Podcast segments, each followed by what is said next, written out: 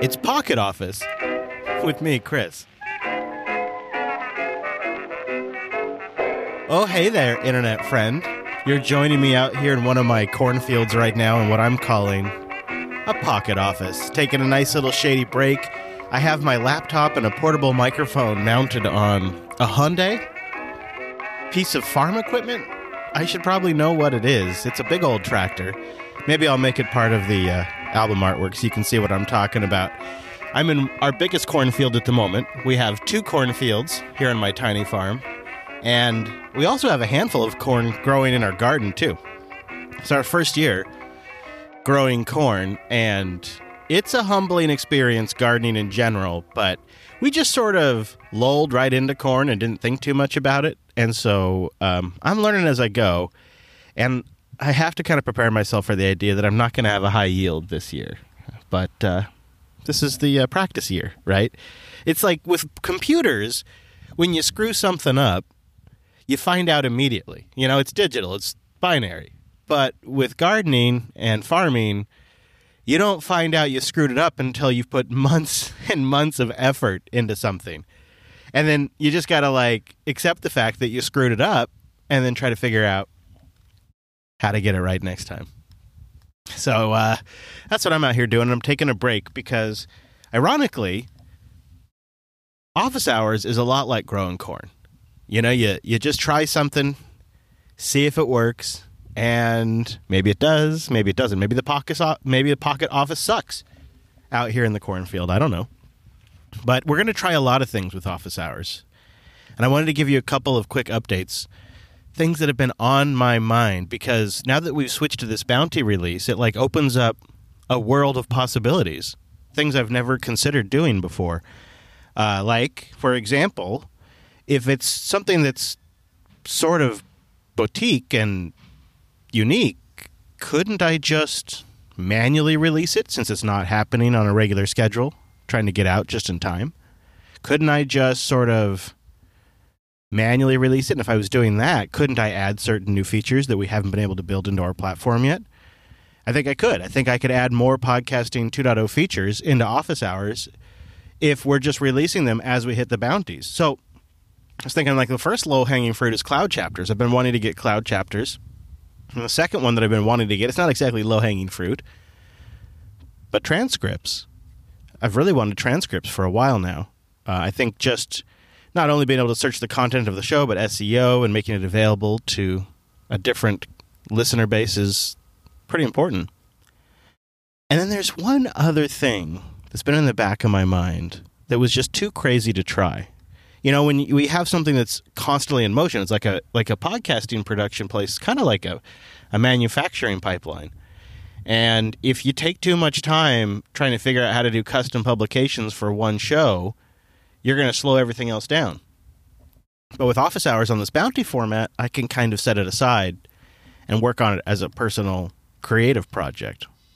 And so I started thinking maybe this is the time, this is the podcast to try out IPFS podcasting, the, inter- the interplanetary file system, which I'm a bit skeptical of but the promise when it comes to podcasting is pretty powerful. The idea that you could have a worldwide distributed CDN, you seed it from someplace, some object storage or some endpoint online, and then IPFS and the network, they take it from there.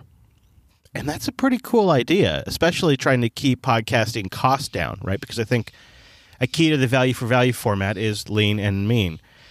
And so with IPFS podcasting, it's pretty clever. You submit a feed, which we would have already, into the IPFS network, and then they ingest the most recent episodes.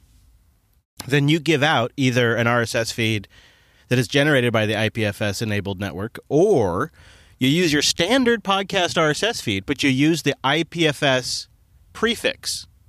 It's like a little HTTP redirect.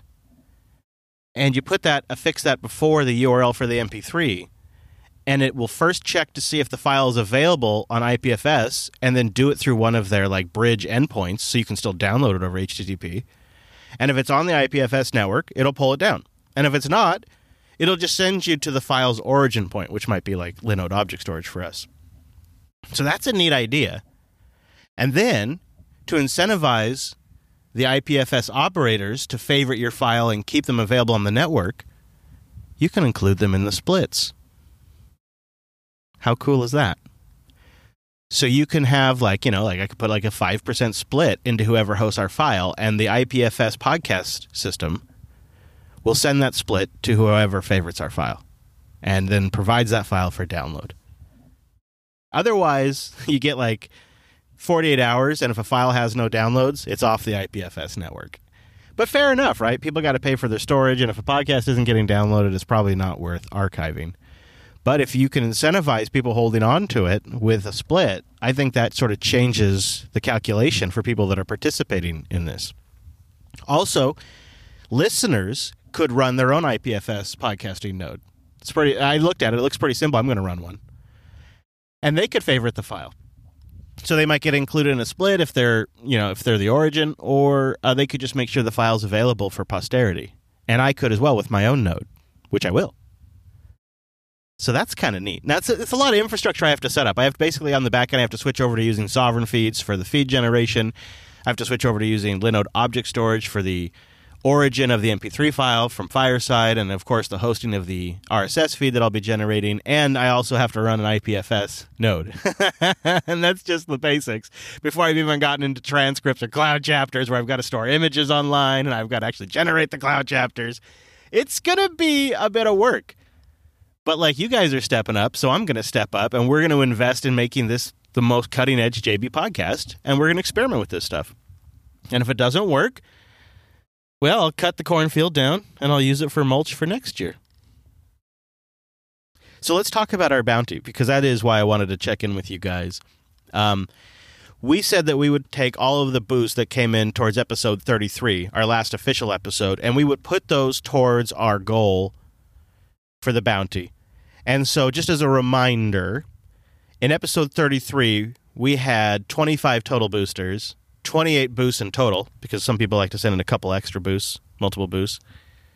And we brought in a grand total of 660,799 sats. Awesome. And our goal for the bounty for a new office hours that has been 100% funded by our community with no advertiser support, 100% community support, was 1.5 million sats.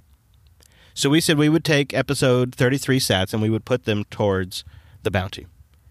And since episode 33, we have gotten 21 unique boosters, a total of 26 boosts, and a total sat of 1,027,948,000 sats.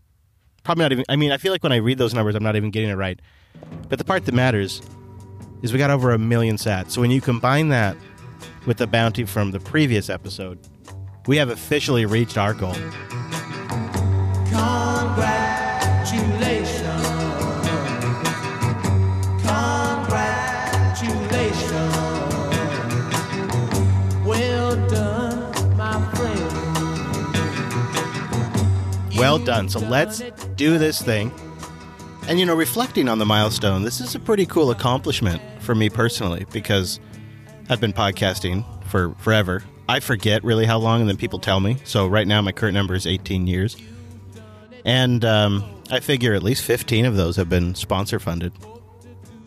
And when I think about self sovereignty,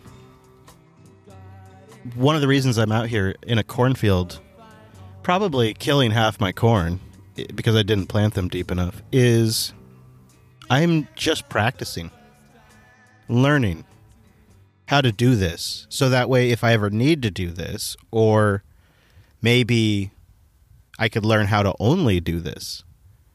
Wouldn't that be something? Like now, now with the corn, it's really it's the whole garden. It's about learning how to grow food that tastes better and is better for us, and that doesn't involve us having to go buy it from a grocery store.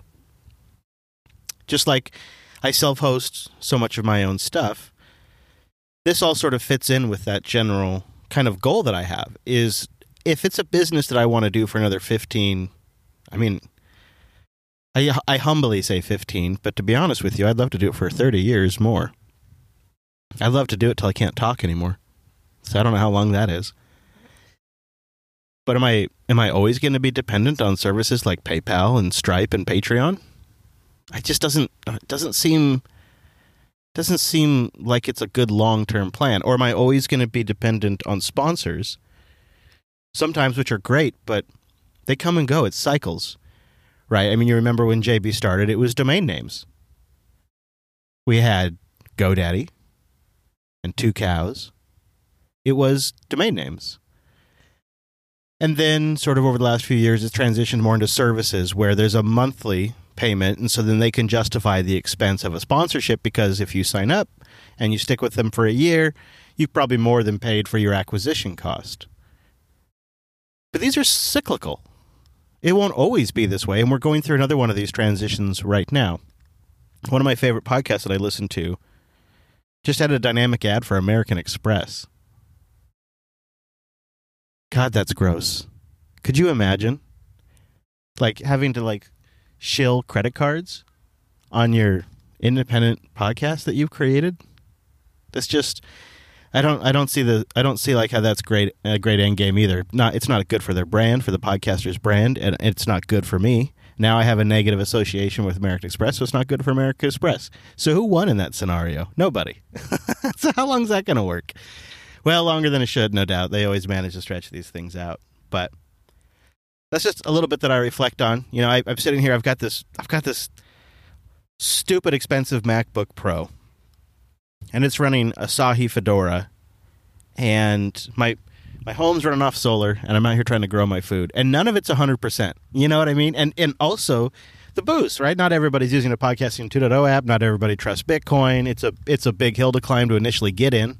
Once you're in, it's pretty great, but to initially get in, it's a hill to climb. All of this is nascent my ability to garden, my ability to run Linux on my MacBook, and my ability to fund the network through something like boosts, memberships, and the audience, and making the audience the biggest customer. Ooh, the wind's picking up as I get as I get righteous here. It just feels like we've reached a new milestone right in the middle of the winter. All right, I, I gotta go. I gotta go. The wind's picking up. My corn's gonna fall over. I got to finish putting dirt down. Thank you, everybody. I'm looking forward to doing Office 34. Uh, I can't wait to chat with Brent about it. He's traveling right now, but uh, I sent him a message to let him know we reached the milestone, and he's super excited. And we're already starting to plan Office Hours 34. And I hope to have all this podcasting 2.0 stuff that I'm talking about in place. So each one's going to be a handcrafted release of Office Hours personally by me. Thank you, everybody. Super excited. And I'm getting back to work. The wind's here.